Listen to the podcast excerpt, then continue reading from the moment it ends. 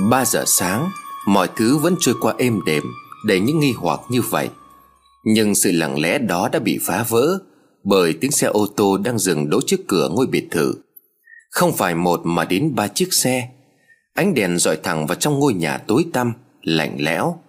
Tiếng cửa xe đóng sầm lại Cùng với những tiếng bước chân rồn rập Hồng biết đó là xe của cảnh sát. Không có gì lạ bởi trước đó Thoại đã nói rằng sẽ dẫn ông đội trưởng trọng án đến đây. Cửa đã mở sẵn từ lúc trước. Đúng hơn là nó đã bị đám người của Lan đạp vỡ.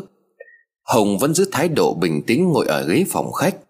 Bên ngoài là khoảng ba anh mặc đồ cảnh sát cơ động Đang đứng cảnh giới. Bước vào trong nhà tôi không nhìn rõ, Nhưng đó là một người đàn ông có dáng dấp oai phong, Đi cùng hai đồng chí mà cảnh phục. Một anh công an bật công tắc đèn. Phòng khách sáng trưng. Người đàn ông dáng vẻ oai phong, Nhưng khuôn mặt nghiêm nghị. Ông ta toát lên một vẻ cương nghị, Có thể áp đảo người đối diện. Không ai khác đó chính là đội trưởng đội trọng án. Nhìn sơ qua ngôi nhà, Ông ta bước lại gần chỗ Hồng. Hồng vội đứng dậy, Ông ta đưa tay ra rồi nói, Chào anh, Tôi là Thượng tá Ngô Đình Minh, Đội trưởng đội trọng án công an thành phố Đà Nẵng. Tôi vừa được báo ở đây vừa có án mạng. Anh có thể cho chúng tôi biết chuyện gì đang xảy ra ở đây?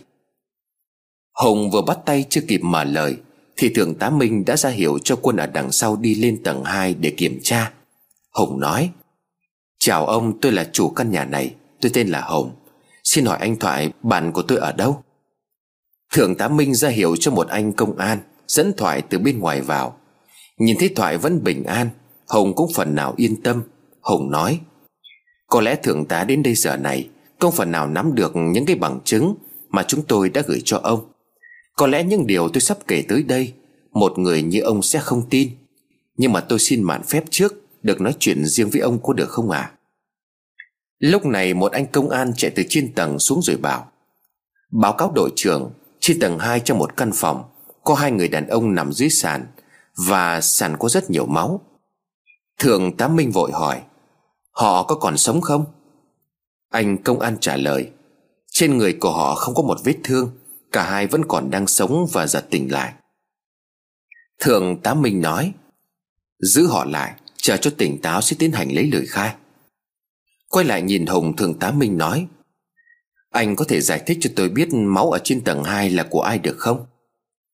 Hùng đưa mắt nhìn xung quanh tỏ vẻ nghi ngờ. Thượng tá Minh hiểu ý, Với tay mọi người tránh đi. Một vài người sợ Hồng sẽ làm liều nên do dự.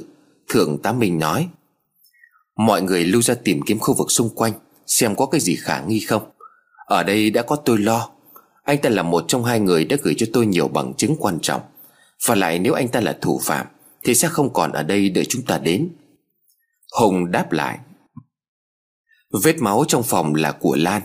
Cô ta đã nhảy xuống vách núi từ ban công tầng 2 Cô ta chính là thủ phạm đã gây ra vụ án mạng. Chặt xác tại cái ngôi nhà này mấy năm về trước. Thượng tá Minh vội vã, Huy động thêm người tập trung ở nơi vách núi Tìm thi thể của nạn nhân. Mọi người khẩn trương lên. Một tiếng hô rõ đồng thanh vang lên. Khi mọi người đã vào vị trí, Phòng khách chỉ còn lại Hồng Thượng tá Minh và Thoại vẫn còn đứng khép nép ở phía cửa. Thượng tá Minh nhìn Hồng rồi nói, Tôi đang nghe anh nói đây. Hồng trả lời, Trước khi vào câu chuyện Tôi mong ông phải thật bình tĩnh khi nhìn thấy thứ này. Thượng tá Minh ngồi xuống gương mặt không thể giấu nổi sự hồi hộp. Hùng đưa tay về phía chiếc hộp Từ từ mở nó ra trước mặt thượng tá Minh. Cái hộp được mở ra Khiến cho thượng tá Minh giật mình. Bất giác ông lùi người lại vì hoảng sợ. Thoại sau khi nhìn thấy cái đầu của Kiều Anh nằm trong hộp Thì run rẩy bàng hoàng ngã ngửa ra phía sau. Thượng tá Minh lắp bắp. Cái, cái này Hùng vẫn giữ vẻ mặt lạnh băng trả lời. Là đầu của cô gái bị giết cách đây mấy năm Mà công an các ông không thể tìm thấy. Nói xong Hùng để nắp hộp lại. Nếu không phải là người có thần kinh thép Đã từng tiếp xúc với nhiều vụ án giết người Thì có lẽ Thượng tá Minh cũng đã sợ đến phát khiếp. Khi nhìn thấy cái đầu một cô gái vẫn còn nguyên vẹn Sau bao nhiêu năm Và bây giờ đang mở mắt trừng trừng Ông toát mồ hôi hột Ông run rẩy nói Không, không thể nào. Không thể nào đến bây giờ, cái đầu vẫn chưa thể phân hủy hết được. Hùng khẽ nói, Ông có tin vào ma quỷ không? Nếu mà ông tin thì nó có thật. Còn nếu ông không tin thì nó đang xảy ra trước mặt ông đấy. Để chính xác là cái đầu của cô gái mang tin Kiều Anh, Người đã bị giết hại rồi chặt xác dã man mấy năm vậy trước. Không, tôi nghĩ là ông biết, Vì chính ông đã nhìn thấy cảnh cô gái lúc còn sống. Chỉ là ông không thể tin điều mình đang nhìn thấy thôi. Đúng vậy, Ngay khi nhìn thấy cái đầu, Thượng tá Minh đã nhận ra đó chính là cô gái bị giết nằm đó. Hình ảnh của vụ án chặt xác không tìm thấy đầu, Vẫn ám ảnh của ông suốt bao nhiêu năm qua. Ngay cả khi vụ án được tuyên bố đóng băng, Thì ông vẫn âm thầm ngày ngày xem xét lại hồ sơ vụ án, Để lần ra thủ phạm, Nhưng tất cả đều vô nghĩa. Áp lực gánh nặng đó Đã in sâu vào tâm trí của ông. Hình ảnh cô gái trẻ bị chặt xác dài khắp ngôi nhà Mỗi lần nhìn vào ảnh hồ sơ vụ án, Khuôn mặt của Kiều Anh luôn ám ảnh tâm trí của ông. Vậy nên ông là người rõ nhất hơn ai hết, Cái đầu này có phải là của Kiều Anh không? Ông nuốt nước bọt rồi hỏi Hùng Anh đã tìm thấy nó ở đâu? Hùng đáp lại. Trong một ngăn hầm bí mật Được ngụy trang dưới một viên gạch hoa Tại chính căn phòng của nạn nhân. Tôi hỏi lại ông một lần nữa. Ông có tin vào ma quỷ không? Thượng tá Minh im lặng không trả lời. Bản thân một thượng tá công an dày dặn kinh nghiệm, Đã từng đối mặt với nhiều xác chết, Nhưng chưa bao giờ ông nhìn thấy cảnh này. Bản thân của ông không dám tin, Nhưng rõ ràng đó lại là sự thật. Công an nằm đó, ngay chính ông Cũng đã cho người tìm kỹ trong bán kính rất rộng, Quanh ngôi biệt thự. Chính ông là người ra lệnh Cho đào xới tung cả khu vườn lên. Sau khi phát hiện ra bàn tay phải đầu tiên, Được một con chó chạy đến bới tung nơi chậu hoa. Nhưng rồi vẫn không tìm thấy cánh tay trái và đặc biệt là cái đầu. Bằng tất cả nghiệp vụ nhưng mà công an vẫn bó tay. Không lý do nào người đàn ông mới mua lại ngôi nhà này Là có thể tìm kiếm nhanh như vậy. Hồng lấy luôn chiếc hộp gỗ của Kiều Anh, Giấu trong đầu con hình nhân, Rồi nhìn vào cái hộp rồi nói, Chính cô ấy đã chỉ dẫn cho tôi tìm được cây đầu. Mọi chuyện có vẻ cực kỳ khó tin. Nhưng mà nếu tôi kể ra toàn bộ sự việc Thì có lẽ ông sẽ hiểu. Cùng với những thứ anh bạn tôi đã gửi cho ông như đoạn ghi âm lời khai của bà Xuyến giúp việc, Hay những đoạn video thác loạn của các cô bạn kiểu Anh. Chắc ông cũng phần nào đoán được nguyên nhân cô ấy bị giết. Nhưng trước khi nghe, Tôi nghĩ ông nên cho người sang ngôi nhà bên cạnh. Cũng là ngôi nhà của Lan để tìm kiếm, Biết đâu sẽ phát hiện ra điều gì đó. Thượng tá Minh hơi do dự, Vì sao cũng chỉ là lời nói của Hùng. Tuy vậy nhưng lời của Hùng có ma lực khiến ông phải làm theo. Ông đứng dậy tiến về phía cửa cho người sang nhà Lan lục soát. Quay trở lại ghế ngồi, Ông chăm chú chuẩn bị nghe câu chuyện phá án tưởng chừng như khó có thể tin. 4 giờ sáng, những tiếng rầm gì bên ngoài nơi các anh công an đang cố gắng làm hết sức nhiệm vụ. Trên tầng họ đang chụp lại hiện trường, Lấy mẫu máu đi xác minh. Có người thì đang chăm sóc y tế cho hai kẻ đi cùng Lan. Lúc tối giờ vẫn chưa thể hoàn hồn. Còn ở trong phòng khách, Hùng đang thuật lại từng lời từng chữ, Những chuyến đi trong bao nhiêu ngày qua những tình tiết khó tin nhưng lại dẫn đến một kết quả không thể ngờ. Thượng tá Minh ngồi nghe như muốn nuốt từng lời. Chưa bao giờ ông nghĩ tới những điều đó. Nhưng có một điều ông chắc chắn, Đó là đúng như lời của Hùng kể. Vụ án năm đó thực sự có kết luận quá nhanh. Từ trên đã có quyết định dừng điều tra Và kết luận cuối cùng là do trộm. Bản thân ông cũng vì chuyện đó mà canh cánh trong lòng. Ông cũng mở lòng được chốc lát. Không giấu gì cậu. Mấy hôm trước tôi có nằm mơ mình sẽ quay lại đây Để tiếp tục điều tra vụ án này. Ban đầu tôi nghĩ có lẽ là tôi bị ám ảnh bởi vụ án, Nên là nằm mơ lung tung. Cho đến chiều tối ngày hôm qua, Bất ngờ tôi nhận được bưu phẩm gửi đến nhà. Mở ra bên trong tôi thấy có một chiếc USB Một đoạn băng ghi âm, Một phong bì chứa những tấm ảnh Và một lá thư được viết ngắn gọn rằng Hãy sử dụng những bằng chứng này Để làm sáng tỏ lại vụ án năm xưa. Bên dưới có ghi số điện thoại của anh bạn kia sau khi nghe và xem toàn bộ lại số bằng chứng đó, Tôi đã suy nghĩ rất nhiều mới quyết định gọi cho cậu ấy Để xác nhận lại thông tin. Đồng thời nếu mà đúng, Sẽ tiến hành bảo vệ nhân chứng. Nhưng mà khi tôi vừa đến nơi, Cũng là lúc bà giúp việc mà các cậu tìm thấy Đã nhảy lầu tự tử. Một lúc sau thì tôi lại nhận được cậu báo rằng Ở đây kẻ bị tình nghi là hung thủ Cũng đã tự sát. Và cuối cùng tôi đã có mặt ở đây, Đúng như trong giấc mơ của mình. Lúc này trời đã sáng hẳn Đồng hồ chỉ có 6 giờ 30 sáng. Quả là một đêm cực dài. Các đồng chí công an vẫn đang miệt mài tìm kiếm. Có tiếng chuông điện thoại reo lên. Không phải của Hùng cũng không phải của Thượng tá Minh. Đó là tiếng chuông của Thoại. Thoại từ sớm đến giờ Vẫn tỏ ra khuôn mặt hoang mang lo sợ Sau khi nhìn thấy cái đầu của Kiều Anh. Phải mất mấy chuông Thoại mới giật mình nhận ra đó là điện thoại của mình. Lúng túng cầm điện thoại Thoại khẽ hỏi Tôi, tôi nghe được chứ, Là cuộc gọi của bố mẹ Kiều Anh. Thường Tám Minh gật đầu, Thoại nghe xong liền nói. Như hôm qua tôi nói là tôi đã gọi điện thông báo cho họ. Vừa rồi họ gọi lại cho tôi, Báo là đã lên máy bay và sẽ có mặt tại Việt Nam Vào buổi tối ngày hôm nay. Thường Tám Minh nhìn Hùng bằng ánh mắt đầy kinh ngạc. Ông không thể ngờ rằng Hùng đã tính toán hết mọi chuyện, Nhưng chưa thể nào ông tin hoàn toàn vào những lời Hùng nói. Cùng lúc đó một anh công an chạy xuống báo cáo. Báo cáo đội trưởng, Hai người đàn ông trên tầng đã tỉnh lại, Có thể tiến hành lấy lời khai. Hùng cũng đang định đứng lên, Nhưng Thượng tá Minh đã ngăn lại. Xin lỗi anh, tạm thời cứ ở yên đây. Việc lấy lời khai sẽ do một mình tôi đảm nhiệm. Có lẽ Thượng tá Minh vẫn còn nghi ngờ Hùng. Điều đó là tất nhiên. Tuy những lời Hùng nói đều khớp với quá trình điều tra, Mà công an còn thiếu. Tuy nhiên không có gì đảm bảo được. Hùng không phải là người giết Lan, Hoặc là người đẩy Lan xuống vực. Hiện tại xác của Lan vẫn chưa tìm thấy được, Do trời tối khó lòng xác định được vị trí Và địa hình hiểm trở. Nhân chứng duy nhất chính là hai gã đang ở trên lầu. Thường tá Minh dặn dò mấy anh công an chú ý đến Hùng và Thoại, Sau đó từ từ tiến lên tầng Và bắt đầu thẩm vấn. Thường tá Minh được một anh công an Dẫn vào phòng bên cạnh phòng của Kiều Anh. Ở đó đã được kê sẵn một chiếc bàn. Đang ngồi sẵn ở đó là hai gã mặc đồ đen, Khuôn mặt khá bặm trợn dữ dằn.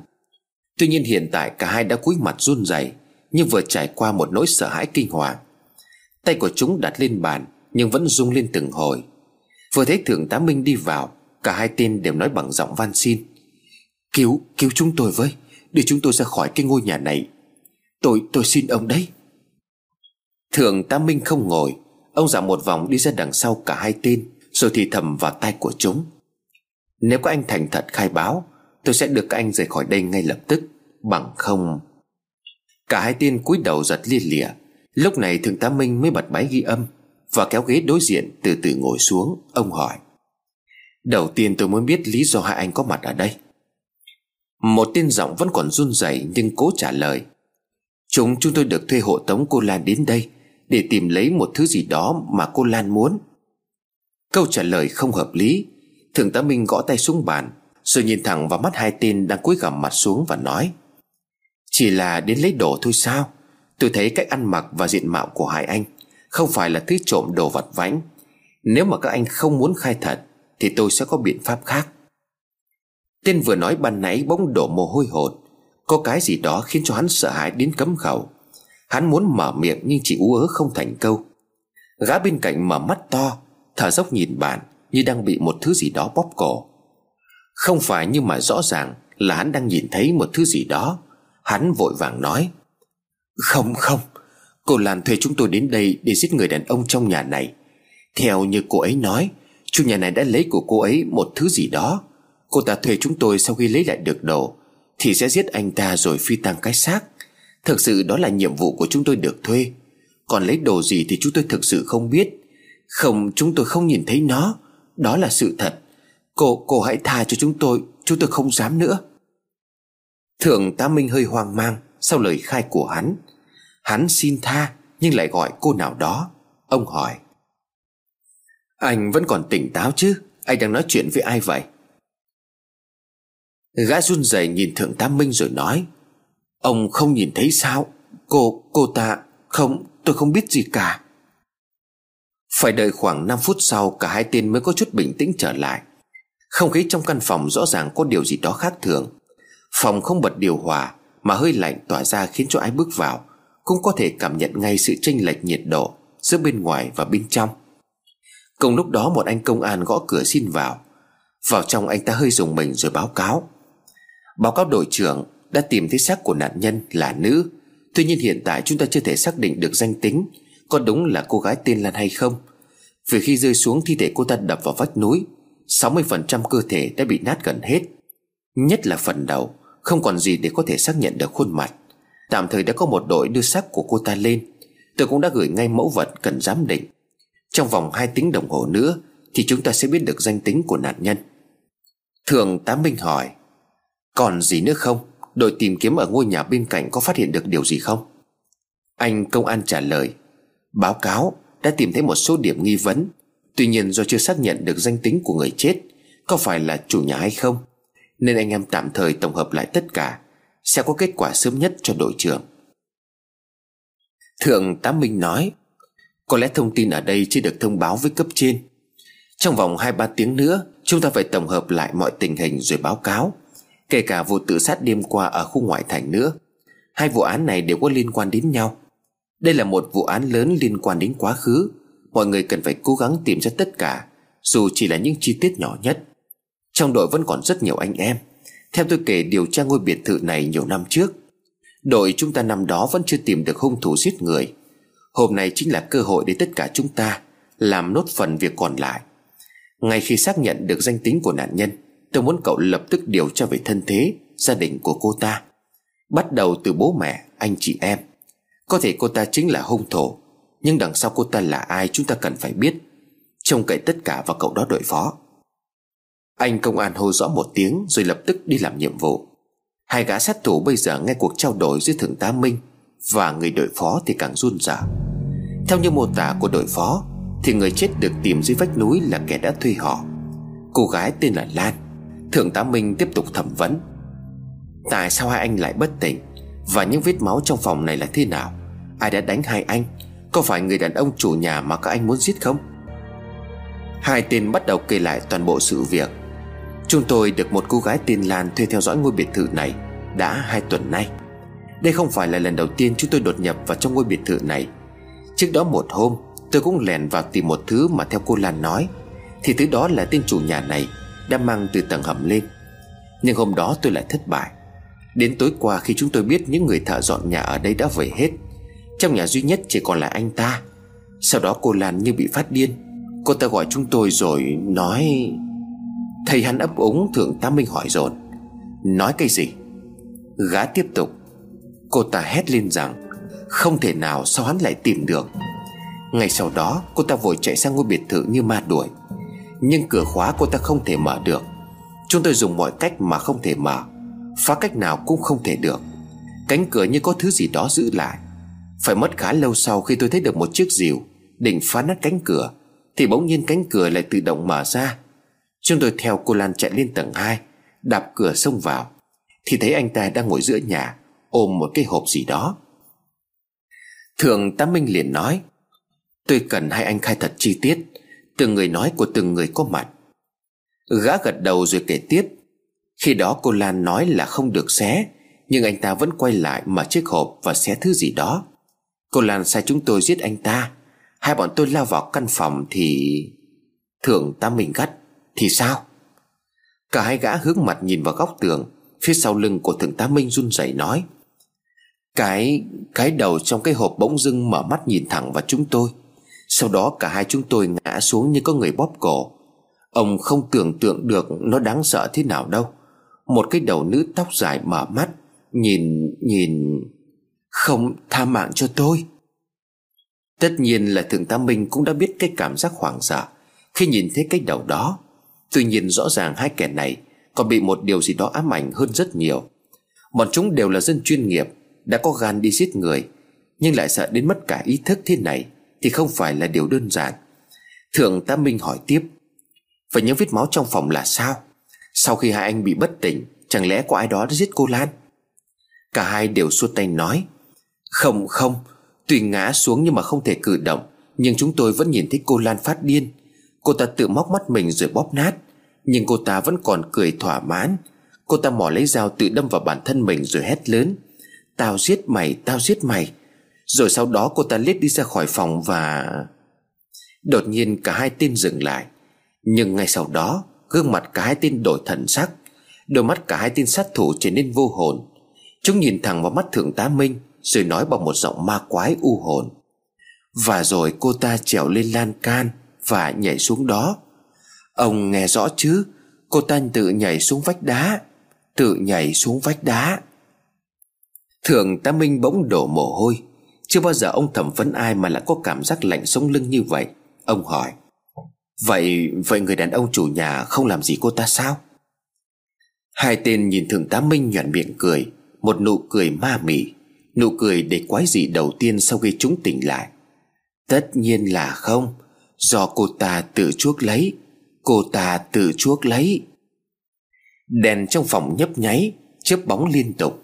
Một hiện tượng lạ đang diễn ra trong căn phòng. Thượng tá Minh chợt nhớ lại câu hỏi ban nãy của Hùng. Ông có tin vào ma quỷ không? Giờ nếu nói là không tin, Thì thượng tá Minh đang nói dối.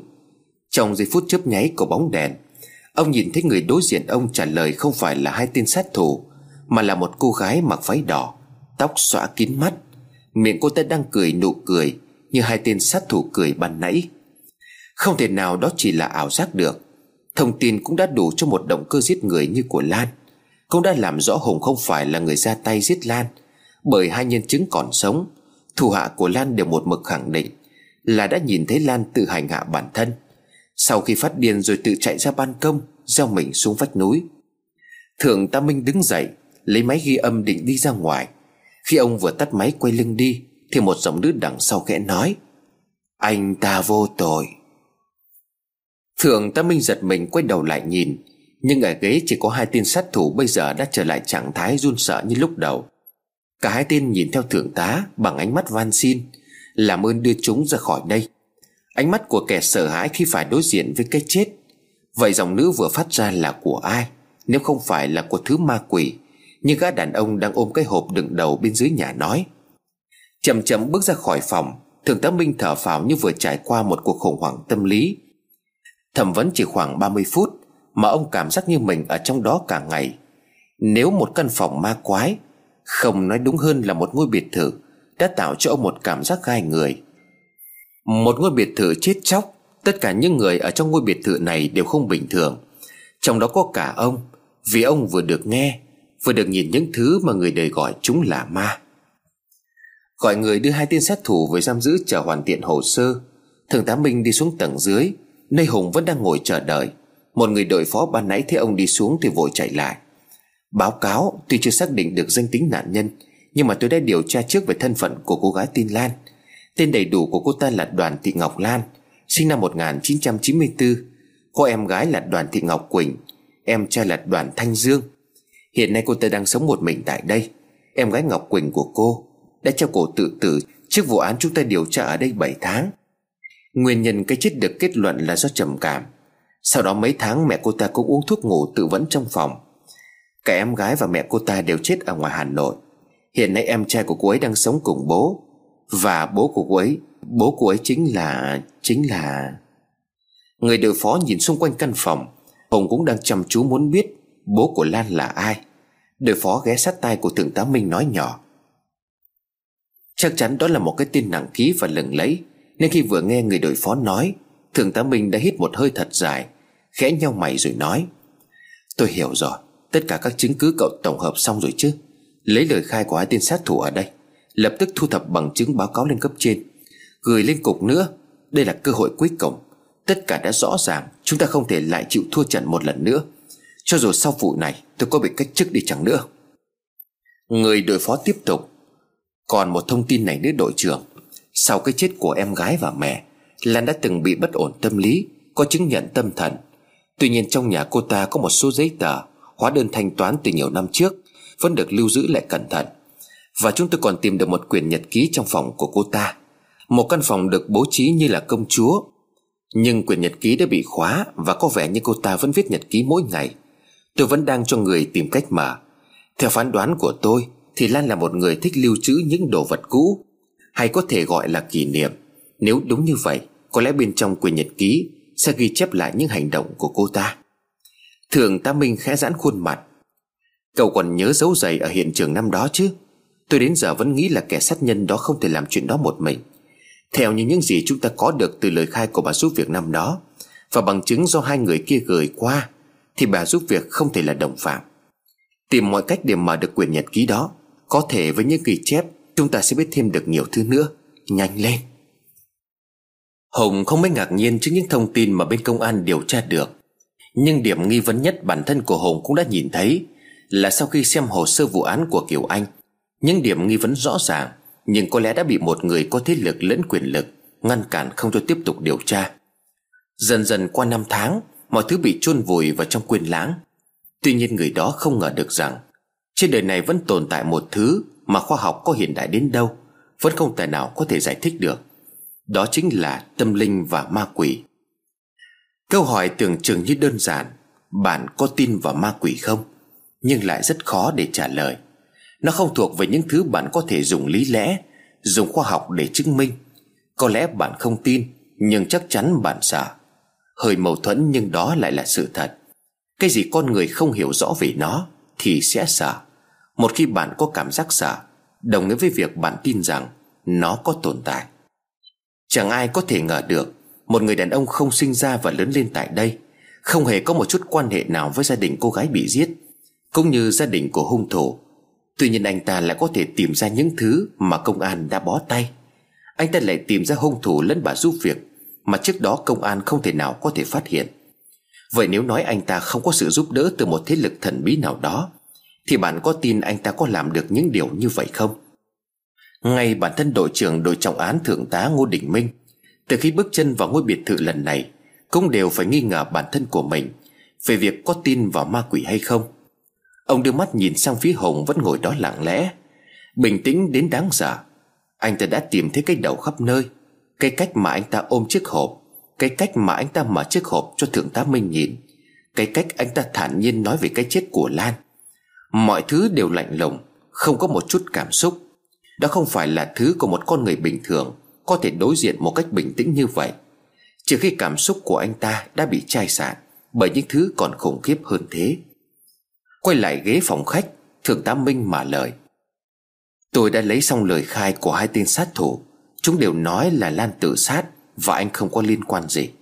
Tuy nhiên tôi vẫn phải giữ anh lại đây, Đến khi kết thúc cái vụ án này. Vì anh vẫn là người có liên quan đến tất cả các câu chuyện này. Tôi có một câu hỏi, Tại sao anh lại biết về cái chết của Kiều Anh? Hùng hơi lúng túng, Phải nói là Thượng tá Minh cũng là người sành sỏi Trong cách phán đoán tình huống một người dân bình thường lại biết quá nhiều về vụ án là điều bất thường. Nhưng với sự lanh lẹ vốn có, Hùng trả lời. Tôi đã nói rồi, Nếu mà ông không tin vào ma quỷ, Thì tôi có kể thế nào cũng là vô nghĩa. Tôi mua ngôi nhà này và được chính người chết báo mộng. Không những thế, cả gia đình tôi hiện giờ Vẫn chưa có cách nào để được giải thoát. Thoại sau khi nghe câu hỏi của Thượng tá Minh Thì sợ giật nảy người. Không thể nào ông ta biết chuyện Thoại và Hùng mua thông tin từ phía công an. Nếu là một vụ án khác có lẽ là Thượng tá Minh sẽ quyết liệt điều tra. Tuy nhiên trong vụ án này, Ngay cả ông cũng không thể giải thích được Những điều mình vừa nhìn thấy. Thượng tá Minh khẽ gật đầu, ông nói tiếp. Cái hộp này tôi có thể giữ lại được không? Chúng tôi cần xác minh. Hồng nhìn Thượng tá Minh bằng ánh mắt vô hồn. Tôi nghĩ tôi nên giao chiếc hộp này cho bố mẹ cô ấy. Nếu xác minh ông có thể lấy mẫu tóc Hoặc có một chút da thịt của cô ấy. Nhưng mà tôi e là đừng nên làm gì thì tốt hơn có phải ông đã thấy điều gì đó khi thẩm vấn hai tên sát thủ? Vừa nói, Hùng vừa khẽ xoa lên bề mặt chiếc hộp. Nhìn cảnh đó không ai là không khỏi dùng mình. Đột nhiên Hùng nhìn Thượng tá Minh rồi hỏi, Sao tôi chỉ nghe đồng chí công an kia nhắc đến anh chị và mẹ của Lan, Còn bố cô ta thì lại giấu? Phải chăng đó là một người quan trọng nên không thể tiết lộ? Thượng tá Minh đáp lại, Nếu nếu vậy chúng tôi sẽ kiểm tra lại sau. Vậy chuyện anh vừa hỏi tôi Tôi không có trách nhiệm phải giải thích cho anh. Ngoài những việc anh đã gửi và nộp lại cho chúng tôi, Anh còn giữ thứ gì quan trọng có liên quan đến vụ án không? Hùng nhớ ngay đến quyển nhật ký, Nhưng Hùng không muốn giao cho công an quyển nhật ký, Mà muốn trao tận tay bố mẹ của Kiều Anh. Hùng trả lời, Tất cả những thứ tôi tìm được Đều đã giao cho ông hết rồi. Giờ chỉ còn duy nhất chiếc hộp gỗ này. Có thể các ông là công an, Không có tin vào bùa chú ma quỷ. Nhưng về chuyện cái đầu sau khi bố mẹ cô ấy về nước tôi sẽ bàn với họ. Sau bao nhiêu năm, Có lẽ họ là người đau đớn nhất Sau cái chết của con gái mình. Và tôi cũng mạn phép xin ông đừng công bố những thứ như là ma túy Hay những video thác loạn của cô ấy cho họ biết. Dù sao thì người chết cũng đã chết rồi, Kể cả những hình ảnh của chị em Lan cũng vậy. Đấy là tôi với cương vị của một người dân góp ý như vậy, Còn lại là tùy phía các ông. Thượng tá Minh khẽ gật đầu. Đúng lúc này có người chạy vào báo cáo. Thế đội trưởng đã có kết quả của bên giám định pháp y. Thi thể chúng ta tìm thấy dưới vách núi Chính là của cô Đoàn Thị Ngọc Lan. Hiện đã thông báo với gia đình của nạn nhân tại Hà Nội để đến nhận xác. Tạm thời chúng tôi đã chuyển cái xác đến nơi bảo quản. Chưa bao giờ chúng ta lại phải tiếp xúc với một thi thể nát đến 60% Có lẽ là người nhà nạn nhân sẽ rất sốc Khi nhìn thấy cảnh đó. Cùng lúc đó, đội phó đội trọng án đi vào. Trên tay cầm một túi ni lông, Loại chuyên dụng đựng tăng vật bằng chứng. Hồng tròn mắt ngạc nhiên khi trong túi là con búp bê công chúa Giống hệt với con búp bê mà Long từng đem về nhà trước đây. Chỉ có điều nó mới và sạch sẽ hơn. Đội phó trọng án nói, Báo cáo đội trưởng, Tôi tìm thấy con búp bê này trên kệ đồ lưu niệm trong phòng của Lan. Trên cổ nó có đeo một sợi dây chuyền và có hình chìa khóa nhỏ. Tôi đoán vật này có thể mở được quyền nhật ký của cô ta. Còn nữa, giám đốc công an thành phố vừa gọi điện cho tôi, Nói tại sao vụ án lớn như thế này Mà đội trưởng không thông báo ngay cho ông ta biết. Và ông ta rất giận vì đội trưởng tắt điện thoại. Thượng tá Minh chỉ quan tâm đến con búp bê có đeo chìa khóa, Còn với sau ông không để vào tai. Thực ra trong thâm tâm ông từ lâu, Ông đã biết giám đốc công an đương nhiệm, Ngày trước là người đứng đầu cuộc điều tra vụ án của Kiều Anh có vấn đề. Khi Thượng tá Minh trình bày các phương án lần tìm manh mối, Đều bị ông ta gạt đi. Sau đó chính ông ta là người trình lên cấp trên, Xin tạm dừng điều tra Vì không xác định được thủ phạm, Thiếu bằng chứng. Đáng ngạc nhiên thay, Ở trên lại đồng ý ngay lập tức. Ban đầu nổ ra rất nhiều tranh cãi, Nhưng thời gian từ từ nhấn chìm mọi thứ vào quá khứ. Khi đó chưa ai biết, Không ai có thể nghĩ ra chính cô gái hàng xóm. Bản thân của nạn nhân lại là kẻ giết người. Cho nên đến tận ngày hôm nay, Khi nghe báo cáo về thân thế của Lan Thường tá Minh đã hiểu hết mọi chuyện năm đó. Cũng vì vậy, Ông chấp nhận không báo cáo vượt cấp Và sẵn sàng chịu mọi trách nhiệm. Đối với một chiến sĩ công an như ông, Việc tìm ra thủ phạm, Giải nỗi oan cho người bị chết, Lấy lại công bằng cho người còn sống Luôn là điều được đặt lên tiên quyết. Bao nhiêu năm qua, ông ta vẫn dày vò Bởi vụ án không có lời giải. Dù vẫn lập nhiều công trạng, Nhưng ông cùng đội của mình không chịu nhận thăng chức. Họ vẫn kiên trì ở lại nơi này Với hy vọng một ngày Có thể tìm ra chân tướng của sự vụ. Bởi vậy, lời lão giám đốc công an thành phố Đối với thượng tá Minh cùng quân của ông Bây giờ chỉ thoáng như gió bên tai. Nhìn phong thái của người đàn ông trung niên cương nghị quyết đoán, Hồng phần nào rất nể phục. Quả thật Thoại đã vô cùng tỉnh táo Khi chọn ông ta là người gửi gắm những bằng chứng quan trọng. Lấy chìa khóa từ cổ con búp bê Thường tá Minh tay cầm quyền nhật ký của Lan Đưa chìa khóa mở cách cách. Ổ khóa nơi quyền nhật ký được mở ra, Nhìn sang phía bên Hùng ông nói, Cậu có muốn cùng tôi đọc quyền nhật ký này không? Có thể rằng bằng cách nào đó Cậu cũng đã biết hoặc là có thể không? Nhưng dù sao, Tôi vẫn muốn cậu biết những thứ được ghi lại trong quyển sách này. Như một lời cảm ơn của tôi Đến những nỗ lực của cậu. Tất nhiên là Hùng muốn biết. Mọi thứ Hùng suy đoán vẫn chỉ là do Hùng nghĩ. Có thể nó đúng nhưng mà chưa phải sự thật. Sự thật đang nằm trong quyển nhật ký của hung thủ. Một kẻ có phần hơi quái gì Bởi cho đến lúc chết, cô ta vẫn để lại những ám ảnh, Từ cách ăn mặc giống người chết, Cho đến cách trang trí phòng ốc. Rồi cả quyển nhật ký hay con búp bê giống như con búp bê được cất ở tầng hầm của Kiều Anh. Và chiếc chìa khóa trên cổ của nó cũng vậy. Có thể cô ta thực sự bị điên Sau khi phải trải qua quá nhiều áp lực, Hoặc có thể cô ta bị ám ảnh bởi người bản thân Mà chính cô ta đã ra tay sát hại. Tất cả được giải đáp trong một quyển nhật ký kia, Hùng nói. Tất nhiên là tôi muốn đọc. Tôi cũng muốn biết tất cả nguyên nhân tại sao Cô ta lại ra tay một cách dã man như vậy. Còn rất nhiều thứ tôi vẫn chưa được biết. Đột nhiên điện thoại của Hùng báo có tin nhắn. Đó là tin nhắn của Ngọc. Hùng nói, Tin nhắn của vợ tôi. Mấy hôm nay tôi không gọi điện về, Nên cô ấy có vẻ lo lắng. Thượng tá Minh gật đầu. Trong tin nhắn Ngọc viết, Em và sư thầy đã xuống sân bay Đà Nẵng. Giờ em đưa sư thầy về ngôi biệt thự luôn được không anh? May mà Ngọc cũng là người cẩn thận. Mỗi khi quyết định việc gì, Ngọc luôn hỏi Hồng. Hồng vội nhắn lại Bây giờ không tiện, Em hãy đưa thầy về nhà bố mẹ ở tạm một hai hôm. Khi nào anh gọi, em hãy đưa thầy đến đây. Trong lúc Hùng nhắn tin lại cho vợ, Thì thượng tá Minh đã mở quyển nhật ký Và đang chăm chú đọc từng chữ, Mở từng trang. Đến quá trưa, Bên ngoài mọi người vẫn đang tích cực công tác điều tra. Bên trong sau khi thượng tá Minh đã đọc xong, Đưa tay lên chán lau mồ hôi. Ông đẩy quyển nhật ký về phía Hùng rồi nói Mọi chuyện đều có ở trong này, Cậu tự xem đi. Thượng tá Minh khét đẩy quyển nhật ký về phía Hùng. Lúc này mới được nhìn sát quyển nhật ký, Hùng cảm thấy hơi hoang mang. Vì ngay đến quyển nhật ký của Lan Công dùng cùng loại với Kiều Anh. Đưa tay lấy quyển nhật ký, Hùng chậm rãi mà từng trang. Đúng như lời đội phó đội trọng án đã nói, Lan là một người có sở thích viết nhật ký. Mỗi ngày cô ta đều ghi chép lại toàn bộ sự việc đã xảy ra. Thượng tá Minh nói anh nên mở đến thời điểm cô ta vào đại học Và bắt đầu kết bạn với Kiều Anh. Hồng lật đật tìm kiếm, Đây rồi, Ngày tháng năm. Không thể ngờ được, Người hàng xóm sống trong ngôi biệt thự to đẹp ấy Lại là bạn cùng lớp với mình. Không những thế, Cả hai còn rất hợp nhau về mọi mặt. Bạn ấy quả là một người hoàn hảo, Một khởi đầu tốt với một người bạn mới. Ngày tháng năm. Buồn cười quá Cả trường bây giờ đặt biệt hiệu cho hai đứa là nhị đại tiểu thư. Nghe cái biệt danh nó cứ xến sầm làm sao ấy. Nhưng mình thích.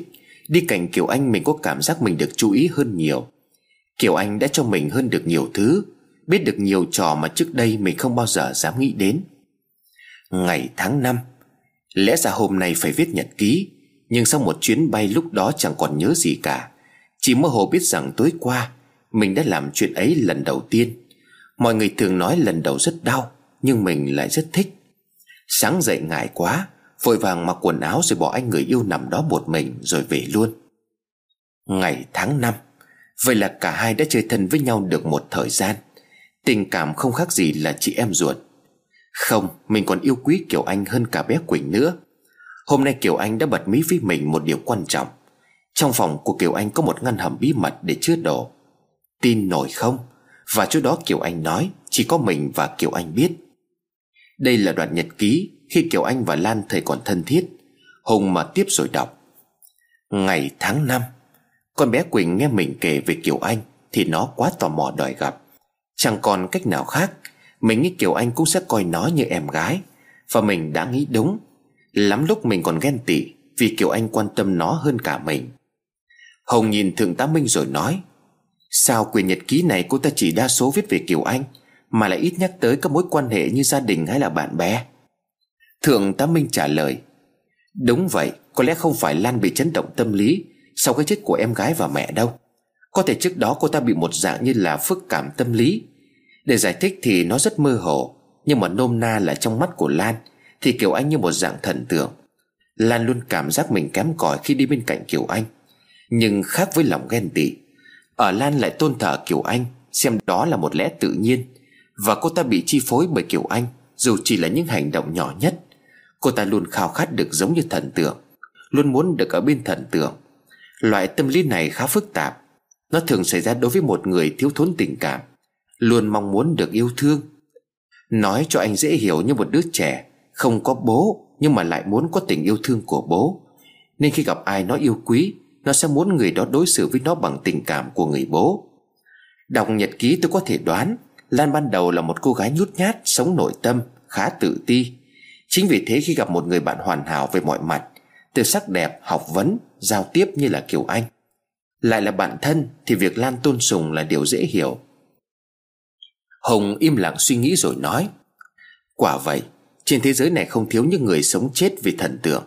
Họ không tiếc mạng sống nhưng mà sẵn sàng tự tử nếu mà thần tượng chết. Có thể trường hợp của họ không giống Lan, Nhưng mà hội chứng tâm lý tôn sùng thần tượng Đều có điểm tương đồng. Hùng không dám nói cho tượng tá Minh biết Những điểm trùng hợp đến đáng sợ giữa hai người, Từ việc trang trí phòng ốc, Từ việc mặc quần áo, Hay ngay đến quyển nhật ký này cũng giống nhau một trăm phần trăm. Giờ nghe thượng tá Minh phân tích, Hùng đã hiểu ra nhiều điều. Đúng là Lan đã phát điên phát cuồng về Kiều Anh. Thượng tá Minh nói, Cậu đọc tiếp đi. Hùng tiếp tục mở những trang sau của quyển nhật ký. Ngày tháng năm, Thật không thể ngờ cái Quỳnh lại dám làm như vậy. Nó dám ngủ với người yêu của Kiều Anh. Còn khốn nạn, Cũng may chuyện này chỉ có mình biết. Mình đã muốn giết nó khi mở cửa phòng ra. Không thể để cho Kiều Anh biết chuyện này được. Nếu không, cô ấy sẽ không cần mình nữa. Hùng hơi bất ngờ trước đoạn nhật ký này. Vậy là không phải Kiều Anh ngủ với người yêu của bản thân như lời đồn, Mà chính cô ấy là nạn nhân. Vội mà Hùng đọc tiếp. Ngày tháng năm, Mọi chuyện đã đi quá xa. Kiều Anh đã biết tất cả chỉ vì cô ấy không nói ra mà thôi. Và cuối cùng hôm nay, Kiều Anh đã trả thù con bé Quỳnh bằng việc Tung hết những đoạn video, Hình ảnh của nó đang trên giường, Cùng một lúc với ba người đàn ông khác. Cho dù mình đã quỳ xuống van xin, Nhưng mà cô ấy vẫn không chịu tha thứ. Cô ta thật đáng ghét.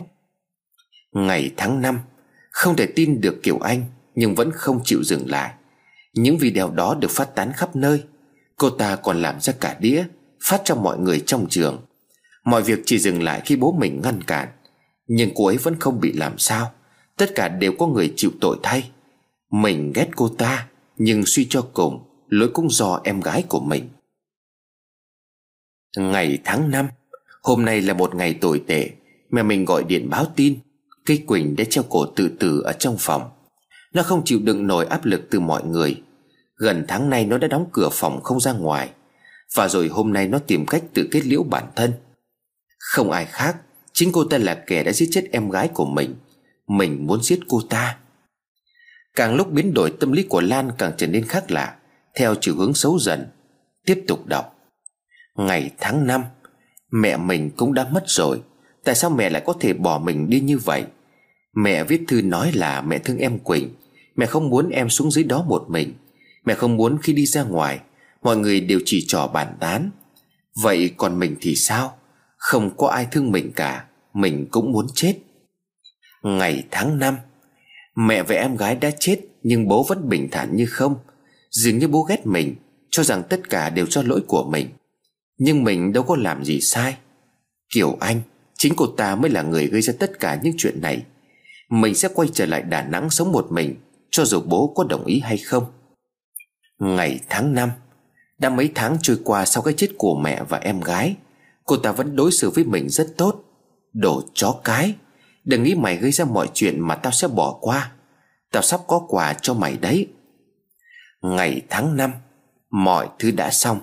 Không chỉ vậy, mình còn gặp được lại anh Thắng, Người ngủ cùng với cái Quỳnh. Sau đó cũng bị Kiều Anh dẫm đạp.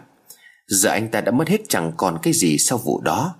Tuyệt vời hơn là anh ta cũng căm thù kiểu Anh như mình. Ngày mai sẽ là ngày chết của mày đó còn chó cái. Tao sẽ tặng cho mày một món quà từ vùng núi thâm sâu cùng cốc Đến đây Quyển nhật ký bị gió thổi lật hết các trang loạn xạ. Bản thân của Hùng cũng không hiểu tại sao Lại đổ mồ hôi lạnh. Gấp vội quyển nhật ký lại. Hùng thở hổn hển, Thường tá Minh vội hỏi, Cậu làm sao vậy? Hùng lúc đó không mở mồm được trả lời. Bản thân của Hùng đang có ai đó điều khiển. Hùng cảm thấy khó thở, Dường như có bàn tay của ai đó đang chẹt ở cuống họng. Thường tá Minh vội gọi người vào xem xét tình hình. Phải một lúc lâu sau Hùng mới trở lại bình thường Thường tá Minh hỏi. Cậu ổn chứ? Trong người có khó chịu chỗ nào không? Hùng đưa tay chỉ về quyển nhật ký rồi nói. Còn còn một kẻ giết người nữa. Thường tá Minh nói. Tôi đã cho người đi điều tra rồi. Người đàn ông tên Thắng đó Chính là kẻ đã để lại dấu giày ở hiện trường. Mà sao đang đọc câu dừng lại. Hùng không thể giải thích được cảm giác ban nãy, Thường tá Minh nói tiếp. Sau đó cô ta đã thực hiện kế hoạch giết người, Được lên sẵn từ khá lâu. Với việc thường xuyên sang nhà Kiều Anh, Cô ta biết được thời gian, Giờ giấc đi chợ của bà giúp việc. Từ đó cô ta đã chuẩn bị xong mọi thứ. Với sự giúp sức của Thắng, Cô ta đã chủ định chặt xác của Kiều Anh thành nhiều phần. Rồi chôn xung quanh nhà. Riêng cái đầu trong đó cũng có ghi, Trước khi giết Kiều Anh, Lan đã tìm một thầy làm bùa Để mua một lá bùa cũng như vật gì đó Để yểm cái đầu của Kiều Anh. Trong nhật ký sau khi giết Kiều Anh, Cô ta ghi rõ ràng, Gã thầy bùa nói là nếu chặt cái đầu, chôn ngay trong nhà, Thì hồn ma của người chết mãi mãi không được siêu thoát. Việc chặt tay chân thành nhiều mảnh Sẽ khiến hồn ma của người chết mãi mãi quanh quẩn lang thang. Đi tìm những phần thân thể của mình. Có lẽ cậu không nên đọc tiếp những trang sau đó, Bởi vì đó không phải là suy nghĩ của một con người viết thành. Cô ta miêu tả từng đoạn từng khúc của cái xác Với một niềm hào hứng, Thỏa mãn của một kẻ điên. Thật đáng sợ. Hùng nuốt nước bọt lặng im nghe những câu nói sợn da gà từ Thượng tá Minh. Ông nói tiếp, Có lẽ cô ta bị ám ảnh bởi bùa ngải, Nhưng quả thật quyền nhật ký ghê rợn này Vẫn được cô ta đọc hàng ngày. Không chỉ vậy, Mỗi ngày cô ta đều viết về cái đầu của Kiều Anh. Đoạn cuối của quyển nhật ký, Cô ta nhắc đến cậu. Và tất nhiên cô ta muốn giết cả cậu, Vì cậu đã tham gia quá nhiều. Đó là lý do tại sao hôm qua, Hai kẻ sát thủ đã có mặt tại đây. Hùng vội hỏi, Vậy còn cái cánh tay trái Nó được cô ta nói đến không? Thường ta Minh nhìn Hùng bằng ánh mắt nghi ngờ. Sao anh biết phần xác năm đó thiếu mất cánh tay trái? Anh đâu phải là người ở đây? Hai anh đã lấy thông tin từ ai đó. Hùng ấp úng nói, Thì tôi tôi nghe mọi người xung quanh đây đồn. Thượng tá Minh đáp, Cánh tay trái đó được người đàn ông tên Thắng Đã chặt nhỏ sau đó bỏ vào trong máy xay, Rồi đổ xuống bồn cầu. Cả Hùng và Thượng tá Minh đều đồng thanh câu đó. Thượng tá Minh lấy làm ngạc nhiên, Sao cậu biết? Hùng trả lời, Tôi đã mơ thấy điều đó thường tá Minh đứng sát lại phía Hùng nói nhỏ, Cậu có chắc là không thiếu thứ gì đưa cho tôi không? Hùng hơi im lặng Thượng tá Minh cầm quyền nhật ký Rồi gọi cho người đội phó. Tất cả đã có mặt đầy đủ Để có thể kết luận vụ án mấy năm trước. Quyền nhật ký này chính là lời khai của hung thủ, Cũng chính là nạn nhân đã chết đêm qua. Tôi sẽ giữ lại quyền nhật ký này. Đội phó, Việc ở đây cậu lo liệu nốt. Chính tay tôi sẽ kết thúc vụ án này. Tuy hai người này vô tội, Nhưng vẫn còn phải được theo dõi. Truy tìm ngay người đàn ông tên Thắng. Sau khi tìm được, lập tức bắt giữ. Trong số bằng chứng ảnh và video chúng ta đang có, Chắc chắn sẽ có mặt hắn ta. Làm ngay lập tức. Rõ, thưa đội trưởng. Người đều phó bận rộn lập tức chạy đi. Thường tá Minh cầm quyền nhật ký quay đi, Nhưng ông không quên nói. Cảm ơn anh, Mà không biết tôi phải gọi là cô hay anh nữa. Cảm ơn vì tất cả. Hùng ngồi đó khẽ mỉm cười. Tuy nhiên đó chỉ là phía bên công an điều tra. Còn về phần Hùng, Vẫn còn một nỗi lo vô cùng lớn trong lòng. Thoại bất ngờ lên tiếng. Có lẽ phải giữa đêm bố mẹ của Kiều Anh Mới có mặt tại đây ông ạ. À? Hùng đáp. Tôi cũng rất nhớ họ. Câu chuyện đã gần đi đến hồi kết. Sau khi nghe Hùng nói về quyển nhật ký của Lan, Mọi thắc mắc từ đầu cuộc nói chuyện đến giờ đã được giải đáp. Trong câu chuyện của Hùng nó mang nhiều màu sắc bí ẩn, Đầy tính ma mị, Nhưng không kém phần ly kỳ hấp dẫn. Cuộc hành trình của một con người đàn ông Trong việc tìm lại cái đầu của một cô gái đã chết cách đây mấy năm. Kết quả cuối cùng, Kẻ sát nhân cũng đã chết, Người có liên quan như bà giúp việc cũng đã nhảy lầu. Sự thật giấu kín bao nhiêu năm, Tất cả đã được phơi bày. Nhưng ngồi trầm ngâm một lúc, Không thấy Hùng kể tiếp về việc đó. Cái đầu của cô gái cuối cùng ra sao, Rồi gia đình Hùng như thế nào? Tôi nóng lòng buột miệng hỏi, Vậy sau đó thế nào? Hùng khẽ mỉm cười. Từ sớm đến giờ tôi mới thấy nó cười. Đột nhiên nhìn Hùng cười, tôi lại thấy rợn rợn. Hùng nói, Sau đó à Sau đó em cũng gặp một chút rắc rối. Vì dù sao Lan cũng đã tự tử chết tại nhà của em. Tuy không nói là ai, Nhưng mà có người gây sức ép đòi làm rõ tất cả mọi chuyện. Công nhà có thượng tá Minh kịp thời đưa ra các bằng chứng Chứng minh là em vô tội. Đồng thời với những chứng cứ mà đội của ông ta thu thập được, Thì em và Thoại chỉ bị quản thúc một thời gian, Nhưng có người bảo vệ.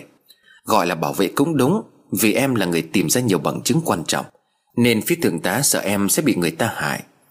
Tôi hỏi tiếp, Nghe chú kể thì Lan là con gái của ông To, Thế chẳng lẽ ông ta để yên sau khi con gái của mình chết? Rồi ông Minh đó có bị làm sao không? Hùng nói, Chính vì thế em mới được bảo vệ, Như kiểu bảo vệ nhân chứng ấy anh. Tuy đến giờ bố của Lan vẫn còn là một nhân vật bí ẩn, Nhưng mà theo em được biết, Những khúc mắc của vụ án Kiều Anh năm đó, Tất cả đã đổ hết lên đầu ông giám đốc công an thành phố đương nhiệm. Tên này là của Thoại tìm hiểu được từ bên trong. Sau khi đem những bằng chứng đó lật lại hồ sơ vụ án, Phía đội trưởng Minh cương quyết tìm ra người đứng sau cản trở điều tra. Nhưng kết quả cuối cùng giám đốc công an thành phố đứng lên nhận tất cả. Tuy thượng tá Minh cũng biết trên ông ta còn có người điều khiển, Nhưng chẳng có bằng chứng gì. Thế nên ông giám đốc cũng bị cách chức, Luân chuyển công tác. Thượng tá Minh sau vụ đó Được lên làm phó giám đốc công an thành phố. Tất cả những bằng chứng đều kết tội Lan một cách xứng đáng. Nhưng nghĩ lại cô ta cũng chết thật đau đớn. Vẫn chưa thấy Hùng nói gì về cái đầu, Tôi hỏi lại. Thế cái đầu sau đó chú có đưa cho bố mẹ Kiều Anh không? Hay là công an họ có giữ? Hùng trả lời. Ban đầu họ cũng đòi mang cái đầu về để xác minh. Nhưng mà cũng chẳng hiểu sao chẳng ai dám bê chiếc hộp đó đi cả. Phải đến một giờ sáng thì bố mẹ Kiều Anh mới về đến nơi. Lúc đó công an cũng chỉ có vài người ở lại. Khó khăn lắm ông đội phó mới cho vào. Cũng phải có sự đồng ý của Thượng tá Minh. Lúc đó là giữa đêm, Vậy mà sự việc xảy ra lại khiến cho ai cũng phải hoảng sợ. Không biết người khác có nghe thấy hay không, Nhưng khi bố mẹ của Kiều Anh vừa đặt chân vào nhà, Thì cả ngôi nhà vang lên tiếng khóc nức nở. Hùng cũng không dài dòng nhiều sau khi kể hết mọi chuyện đã xảy ra, Nghe đến đầu thì mẹ Kiều Anh khóc đến đó. Mẹ cô ta tự trách bản thân. Chúng tôi thật là có lỗi với con bé. Bao nhiêu năm nó vẫn ở đây mà chúng tôi không biết. Còn tôi chết tức tưởi quá. Bố của Kiều Anh thì hỏi, Sao công an lại tập trung ở đây đông như vậy cậu? Bạn nãy chúng tôi còn không được vào, Chẳng lẽ là có chuyện gì sao? Hùng đáp lại, Đó là vì người giết Kiều Anh đêm qua. Đã nhảy xuống vách đá tự tử từ ngôi nhà này. Cô ta cũng chính là người bạn thân của Kiều Anh. Giờ tôi đã đợi được hai người Về giao phần thi thể cuối cùng của cô ấy. Nhưng mà có lẽ mọi chuyện vẫn chưa kết thúc. Tôi có điều này muốn nói với hai vị. Bố mẹ của Kiều Anh chăm chú lắng nghe, Hùng nói tiếp. Trong cái hộp này là đầu con gái của hai vị. Trước khi mở ra tôi muốn hai người phải thực sự bình tĩnh, Bởi vì nó không giống những gì mà mọi người đang nghĩ. Nói xong Hùng đẩy nhẹ chiếc hộp gỗ ngọc am về phía bố mẹ của Kiều Anh. Đứng xa đang nhìn vào, Còn có đội phó đội trọng án. Thoại thì bây giờ này đã gật gù vì quá mệt mỏi. Trước khi bố mẹ Kiều Anh đưa tay mở chiếc hộp, Bên ngoài gió bỗng thổi mạnh. Gió thổi như là có bão, Mặc dù trước đó thời tiết còn rất bình thường. Những cánh cửa sổ đang mở đột nhiên đóng sầm lại. Cát bụi với lá cây ngoài sân bị gió cuốn tung lên trời. Đèn điện trong nhà lúc sáng lúc tối. Mẹ Kiều Anh mở nắp hộp lên Bà hét lên một tiếng kinh hãi. Nhưng ngay sau đó bà ta bật khóc nức nở. Bà ta cầm cả cái hộp lên ôm vào trong lòng khóc. Những tiếng đầy đau đớn. Hai vợ chồng đều bật khóc. Người đều phó nhìn thấy cái đầu vẫn còn mở mắt Thì không khỏi giật mình. Anh ta đứng chôn chân tại chỗ. Có lẽ vẫn không thể nào tin Những thứ mắt mình vừa nhìn thấy. Gió càng lúc càng thổi mạnh. Bên trong nhà là tiếng khóc thảm thiết đến đứt ruột của người mẹ Kiều Anh. Bên ngoài từng cơn gió rít lên. Nghe như những tiếng than ai oán từ nơi xa vọng về Cả ngôi biệt thự như trao đảo Trời không mưa nhưng sấm nổ ủng hoàng Bất cứ ai có mặt trong ngôi biệt thự khi đó Đều có chung một nỗi sợ hãi. Mẹ Kiều Anh khóc thương con nấc lên thành tiếng Đặt chiếc hộp xuống Bà đưa tay vuốt nhẹ mắt con gái Nhưng đôi mắt cái đầu vẫn mở trừng trừng. Làm đi làm lại mấy lần như thế Mẹ Kiều Anh thẳng thốt nói Tại, tại sao lại như thế này? Khẽ đóng chiếc hộp lại Hùng nói, Tôi chưa có nói cho bà một điều. Khi tôi tìm thấy cái đầu của cô ấy, Nó được bọc kín bằng giấy bạc. Bên ngoài phủ một tấm vải đen Và trên trán vẫn còn bị dán một lá bùa. Đầu quỷ Kiều Anh đã bị yểm bùa Cho nên là tôi nghĩ rằng Sẽ không thể dùng cách bình thường mà cầu siêu được. Không giấu gì hai vị, Bản thân tôi cũng đã bị vong hồn cô ấy ám ảnh. Tôi cũng đã tìm nhiều thầy về giúp Kiều Anh được siêu thoát. Tuy nhiên khi đó thi thể của Kiều Anh Vẫn chưa tìm thấy được, Nên tất cả đều không có tác dụng. Nay đã tìm được phần đầu, Tôi cũng có mời một vị cao tăng đến đây Để giúp tôi cũng như quý vị gia đình, Cũng là giúp cho vong linh của Kiều Anh được siêu thoát. Bố mẹ của Kiều Anh mừng rỡ, Có thật vậy không? Cảm ơn cậu nhiều lắm. Nếu không có cậu không biết đến bao giờ, Con cái của tôi mới được giải thoát. Sao lại có kẻ độc ác đến như vậy trên cõi đời này chứ? Sau khi đóng chiếc hộp lại, Mọi thứ đã yên lặng. Hùng cũng không muốn khơi lại quá khứ đau buồn Đối với bố mẹ của Kiều Anh. Chắc có lẽ trong thâm tâm của họ, Kiều Anh vẫn là một cô gái hoàn hảo, Là một cô công chúa ngoan ngoãn hiền lành. Người chết thì cũng đã chết, Kẻ giết người cũng đã phải đền tội. Tốt nhất quá khứ đau buồn không nên gợi lại. Dù sao đi nữa, những người trong chuyện này Đều không đáng phải chết. Nếu như họ có một cách suy nghĩ chín chắn hơn Oan oan tường báo, Thù hận ngày càng chồng chất. Chỉ vì một thoáng nông nổi hành động, Không suy nghĩ, Đã dẫn đến cái chết của năm mạng người. Tất cả đều đã chết một cách đầy đau đớn và tức tưởi. Không nên xét lỗi là do ai, Vì cuối cùng bọn họ đều đã phải trả giá Bằng chính mạng sống của mình. Lỗi của Quỳnh ư, Lỗi của cô ta không đáng để bị dồn vào cái chết. Miệng đời có thể giết chết một con người Mà không cần dùng đến dao. Lỗi của Kiều Anh cũng không hoàn toàn đúng. Vì suy cho cùng, cô ta cũng không trực tiếp giết người. Tuổi trẻ, sự bồng bột, Tính kiêu ngạo hiếu thắng, Dẫn đến cô ta trả thù Quỳnh. Rồi cũng từ đó gián tiếp gây nên cái chết đau đớn của bản thân. Vậy chắc có lẽ là lỗi của Lan. Cũng không đúng. Lan chỉ là một cô gái mắc bệnh tâm thần, Nhưng lại cùng một lúc mất đi cả hai người thân yêu, Đó là mẹ và em gái. Chỉ đáng trách cô ta ra tay không còn tính người. Cuối cùng là bà Xuyến Người đến cuối đời không có ngày nào ngủ yên Vì đã bao che cho kẻ giết chủ của mình. Một cái kết đầy chết chóc đau thương như thế Thì không nên sát thêm muối vào nó nữa. Có những bí mật không bao giờ nói ra sẽ tốt hơn. Suy nghĩ một lát Hùng mở lời. Vậy ngày mai tôi sẽ đưa vị cao tăng đó đến đây. Mong hai vị cũng đồng ý giúp tôi lần này. Bố mẹ của Kiều Anh đáp lại. Chăm sự nhờ cả và cậu. Chỉ cần cậu giúp con của tôi được siêu thoát, Thì cả đời này chúng tôi không bao giờ quên ơn của cậu. Trầm ngâm một lúc Hùng nói với tôi, Em đảm bảo với anh Ai nhìn vào cái đầu khi đó cũng phải sợ bay mất hồn vía. Đến những người làm công an luôn tin vào điều tra, Lý luận, Sau đó cũng không dám lại gần. Chuyện đã qua gần một năm nay, Nhưng mà em vẫn nhớ rõ đến từng chi tiết. Tôi đáp lại, Nghe kể thôi mà tưởng tượng cũng đã lạnh hết cả lưng rồi. Chú kể nốt đi. Sáng hôm sau, Ngọc đưa vị cao tăng đến ngôi biệt thự. Ngay khi vừa đặt chân vào cổng vì cao tăng đã vừa đi vừa niệm kinh Phật, Vì âm khí trong ngôi biệt thự quá nặng. Ngồi xuống nói chuyện với Hùng và bố mẹ Kiều Anh, vì cao tăng khẽ nói, A Di Đà Phật, Quả nhiên là nữ thí chủ đây đã chết cách đây nhiều năm. Không những thế mà còn chết một cách đầy đau đớn. Chẳng trách mà oán hận lại trầm chất. Bần tăng ngày nào cũng đọc kinh cầu siêu cho thí chủ, Nhưng mà vẫn không thể nào giảm bớt được sự thù hận. Nay thân thể đã được tìm thấy, Vậy thí chủ có đồng ý để cho bần tăng siêu độ hay chăng? Nếu được, Thì hãy làm chiếc lông vũ này rơi xuống. Dứt lời Vị cao tăng lấy ra một chiếc lông vũ trắng, Khẽ đặt lên lòng bàn tay. Quả nhiên sau đó một làn gió nhẹ thổi qua, Làm chiếc lông vũ từ từ bay xuống đất. Vị cao tăng mỉm cười rồi chỉ vào chiếc hộp gỗ. Thi chủ quả thật đã chọn cho cô ấy một chiếc hộp gỗ quý. Gỗ ngọc am xưa nay Vốn chỉ dùng cho các bậc đế vương. Có lẽ lòng thành cũng như là sự nỗ lực của thí chủ Đã làm cho cô ấy cảm động. Tuy nhiên thì cô gái này đã bị yểm bùa nhiều năm. Chuyện siêu độ không phải một sớm một chiều có thể xong. Hùng vội hỏi, Thưa đại sư, vậy cần phải bao lâu? Vị cao tăng nhã nhặn đáp thí chủ đừng nóng vội. Chuyện cầu siêu giúp cho người chết được thanh thản, Không giống việc trừ tà áp phong. Ngay từ đầu ta đã nói với thí chủ cách tốt nhất Để giúp hồn ma siêu thoát Là làm yên lòng của họ. Thí chủ đã cố gắng được đến đây, Thì hà cớ gì mà còn nhanh chậm? A-di-đà Phật, Từ xa xưa lấy ẩn báo oán, Lấy nhu khắc cương, Lấy cái tâm hồn đối nhân xử thế Luôn là đạo nghĩa làm người. Có thể sẽ có những người dùng cách áp chế, Bỏ bùa bước vòng phải đi, Nhưng mà đó cũng chỉ là cách trước mắt. Càng như vậy chúng ta càng tích tụ thêm nhiều oán hận. Không có gì đảm bảo sau khi bước được vong đi, Thì sau này vong không quay trở lại trả thù. Vậy nên mọi người đừng quá hấp tấp mà hỏng việc. Bần tăng đã được chấp nhận, Thì bần tăng sẽ cố gắng hết sức. A-di-đà Phật.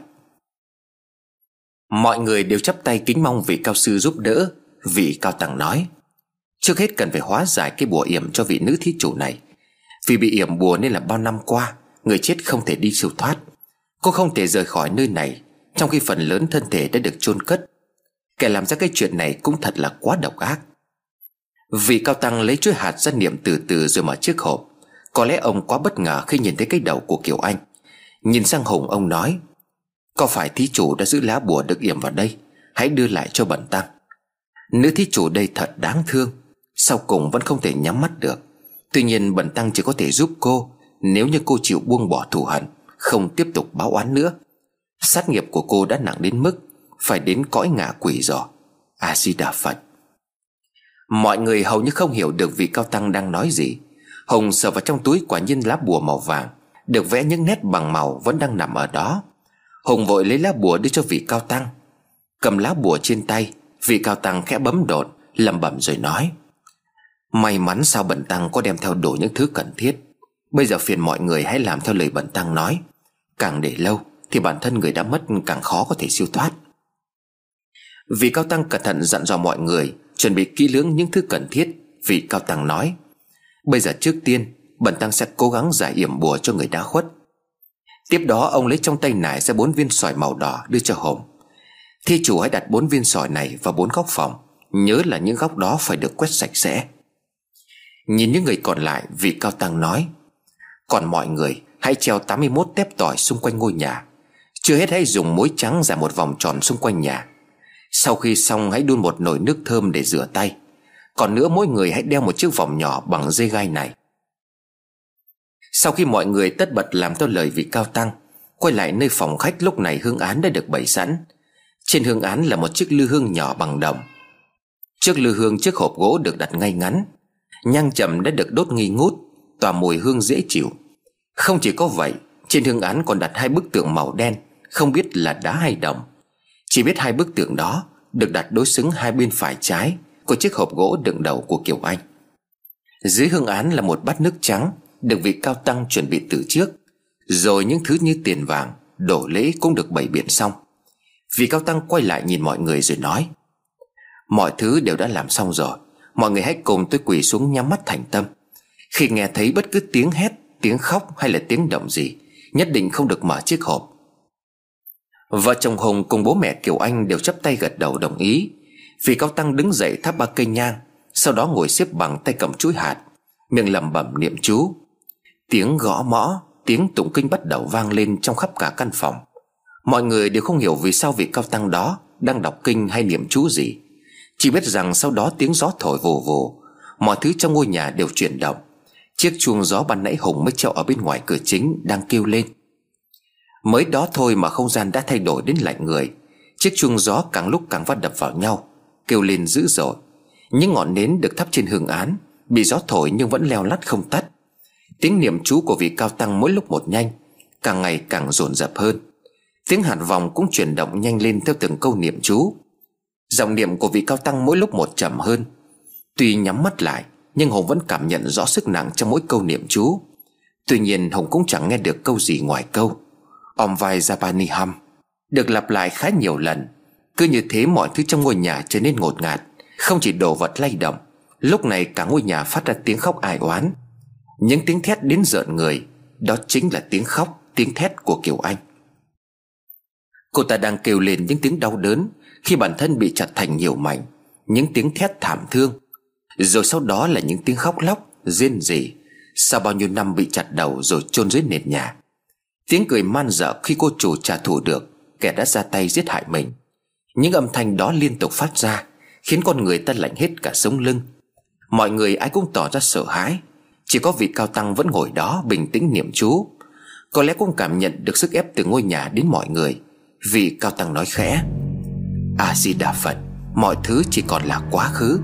Thứ mọi người đã nghe thấy cũng là cảm giác của người đã khuất Trong suốt những năm qua. Đau thương khổ hạnh Là điều không thể tránh khỏi.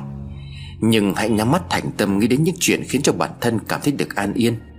Hãy để cho người khuất Chút hết bỏ mọi tà niệm lâu nay. Có như vậy mới thoát khỏi bùa yểm của ma quỷ. Lời của vị cao tăng như chạm vào tâm can của mỗi người, Nhất là với bố mẹ của Kiều Anh. Họ đang nghe những tiếng khóc thảm thiết, Những nỗi đau vô cùng của con gái. Có lẽ đó cũng là lúc họ thương con mà mở mắt nhìn.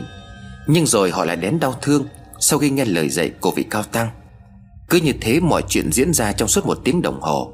Bỗng nhiên xung quanh trở nên im lặng, Gió đã ngừng thổi. Bên ngoài chiếc chuông gió cũng vừa phát ra tiếng kêu yếu ớt.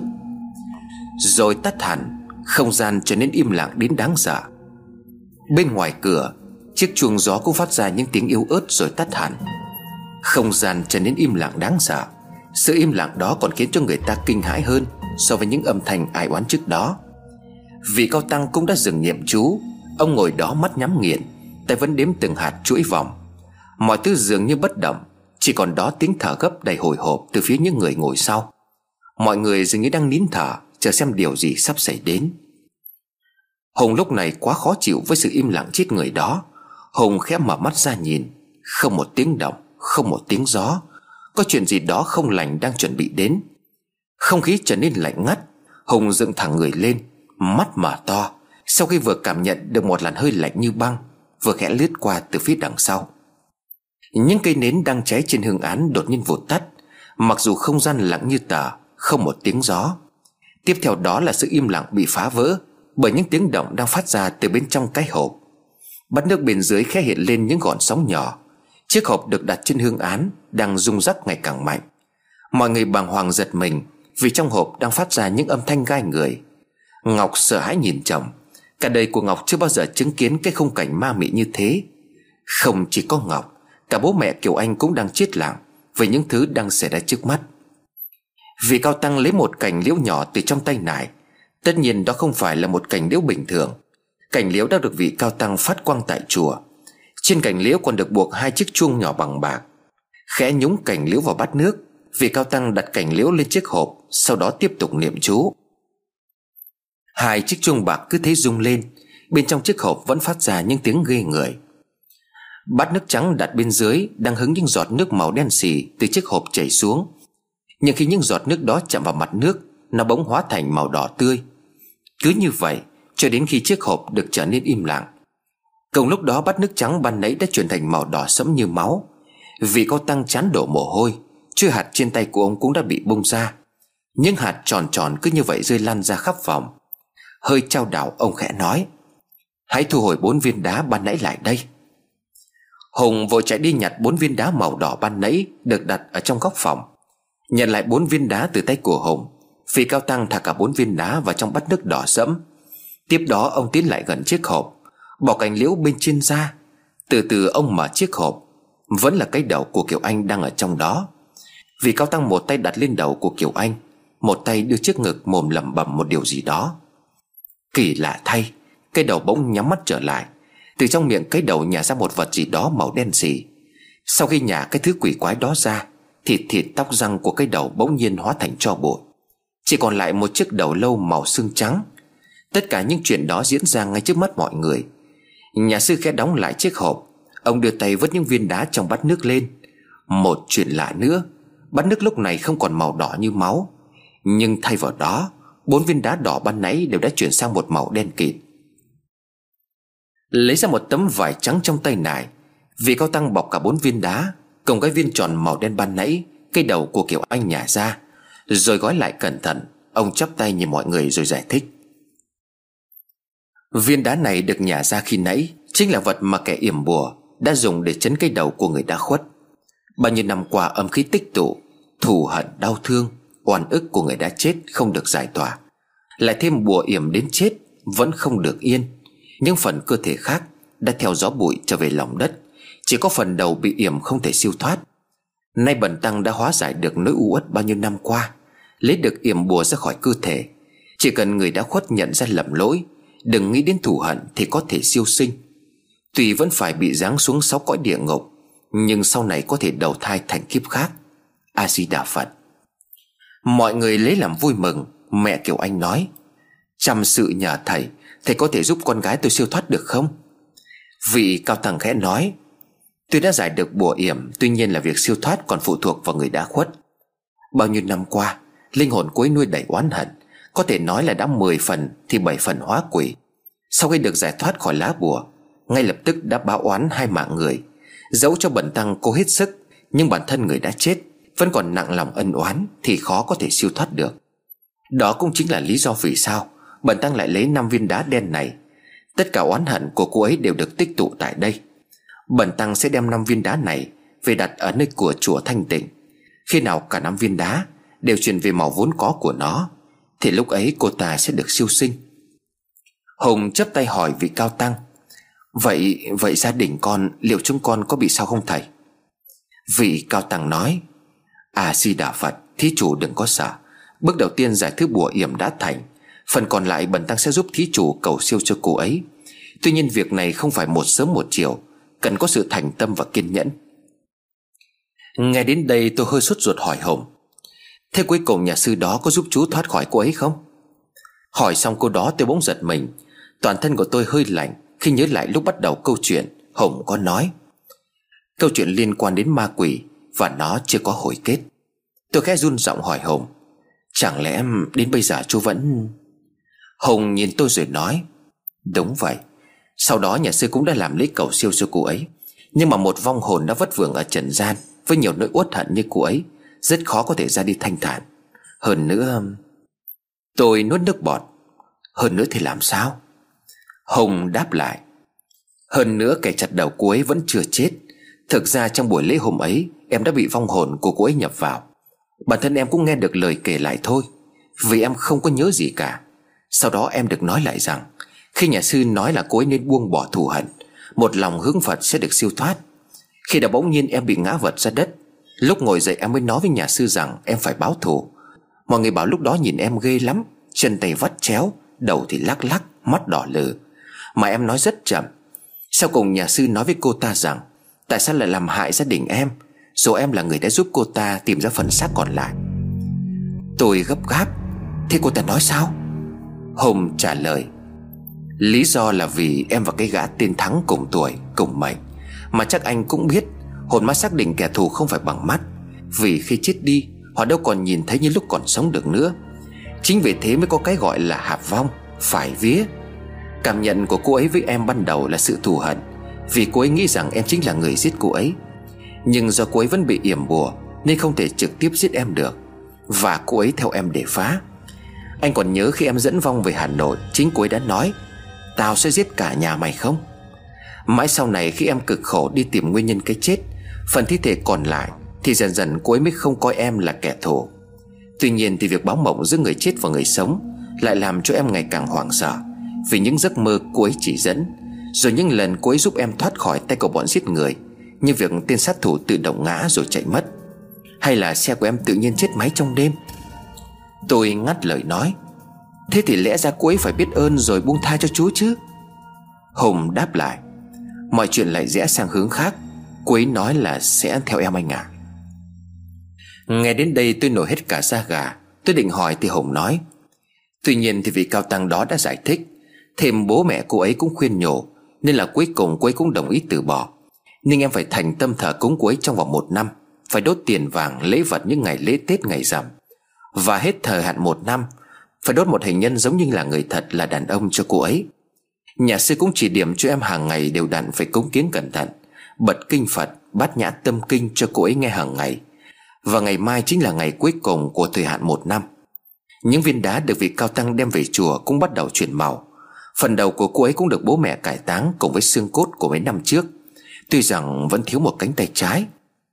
Tôi thở phào nhẹ nhõm tôi nói Thế có lẽ là cô ấy sắp được siêu thoát. Hùng cười nhẹ. Em cũng mong là như vậy mà anh biết không? Sau cái chết của Lan chỉ có 3 ngày, Công an đã tìm được gã đàn ông tiên thắng. Thượng tá Minh có quay lại thông báo với gia đình của Kiều Anh. Ông ta nói là cũng không phải do công an tìm ra hắn, Mà là hắn tự đến đầu thú. Lúc khai báo hắn rất tỉnh táo, Nhưng mà sau đó lại trở nên điên dại.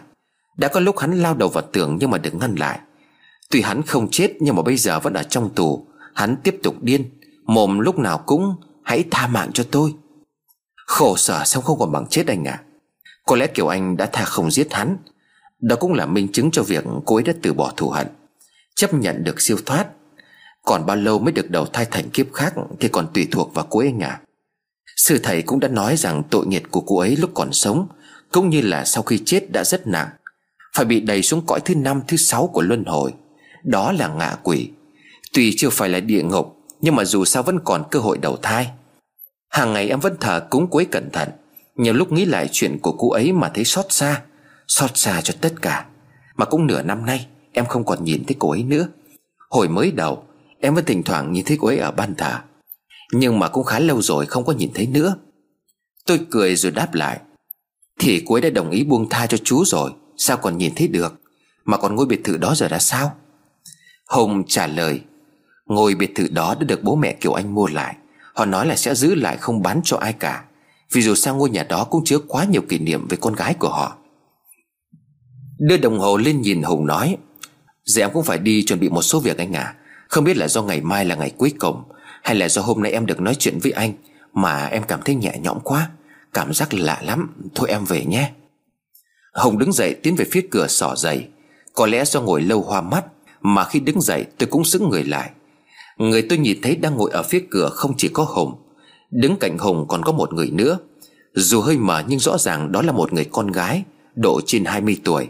Cô ta mặc một chiếc váy đỏ Khuôn mặt thanh tú, xinh đẹp. Tôi há hốc mồm ngạc nhiên Đưa tay lên định chỉ Thì Hùng nhìn tôi chào một lần nữa. Anh giữ sức khỏe em đi đây. Tôi đưa tay lên nhưng không phải chỉ trỏ Mà khẽ vẫy tay mồm ấp úng. Chào cô. Hùng nhìn tôi rồi lắc đầu. Nghe xong anh định dọa em đấy à? Nói xong Hùng mở cửa đi mất. Tôi đâu có dọa gì, Chỉ là tôi cũng thấy hơi sợ Vì thứ mình vừa nhìn thấy, Nhưng hoàn toàn khác với hình ảnh máu me kinh dị. Tôi thấy ban nãy là một cô gái xinh đẹp, Nhẹ nhàng với nụ cười rất tươi. Ngày mai là ngày cuối cùng, Nhưng một năm qua phúc cho cô gái đó Cũng ở bên cạnh Hùng, Chỉ là Hùng không nhìn thấy mà thôi. Và với nụ cười tôi nhìn thấy ban nãy, Tôi biết câu chuyện Hùng kể là hoàn toàn có thật. Tôi cũng biết cô gái tên Kiều Anh đó đã sẵn sàng ra đi. Còn lại một mình tôi khẽ nói, Cậu mong cho cô sớm được siêu thoát. Mất gần một ngày để nghe câu chuyện của Hùng, Quả thật như Hùng nói, Khi ngẫm lại tôi không còn thấy cảm giác dùng mình như ban đầu. Thay vào đó là sự xót xa, Sự thương cảm cho từng nhân vật trong câu chuyện. Có quá nhiều người chết, Những người còn sống thì đang phải trả giá, Lẫn mang một nỗi đau không bao giờ nguôi ngoai. Bắt nguồn tất cả chỉ từ một sai lầm vô cùng nhỏ. Dòng suy nghĩ của tôi bị cắt ngang bởi một tin nhắn. Hội những người thích khám phá những địa điểm ma quỷ. Một dòng tin nhắn khiến tôi hơi rùng mình. Bí ẩn ngôi nhà ma Và vách đá vọng lên tiếng oan hồn Trong những ngày mưa gió tại Đà Nẵng. Lại sắp có những kẻ tò mò.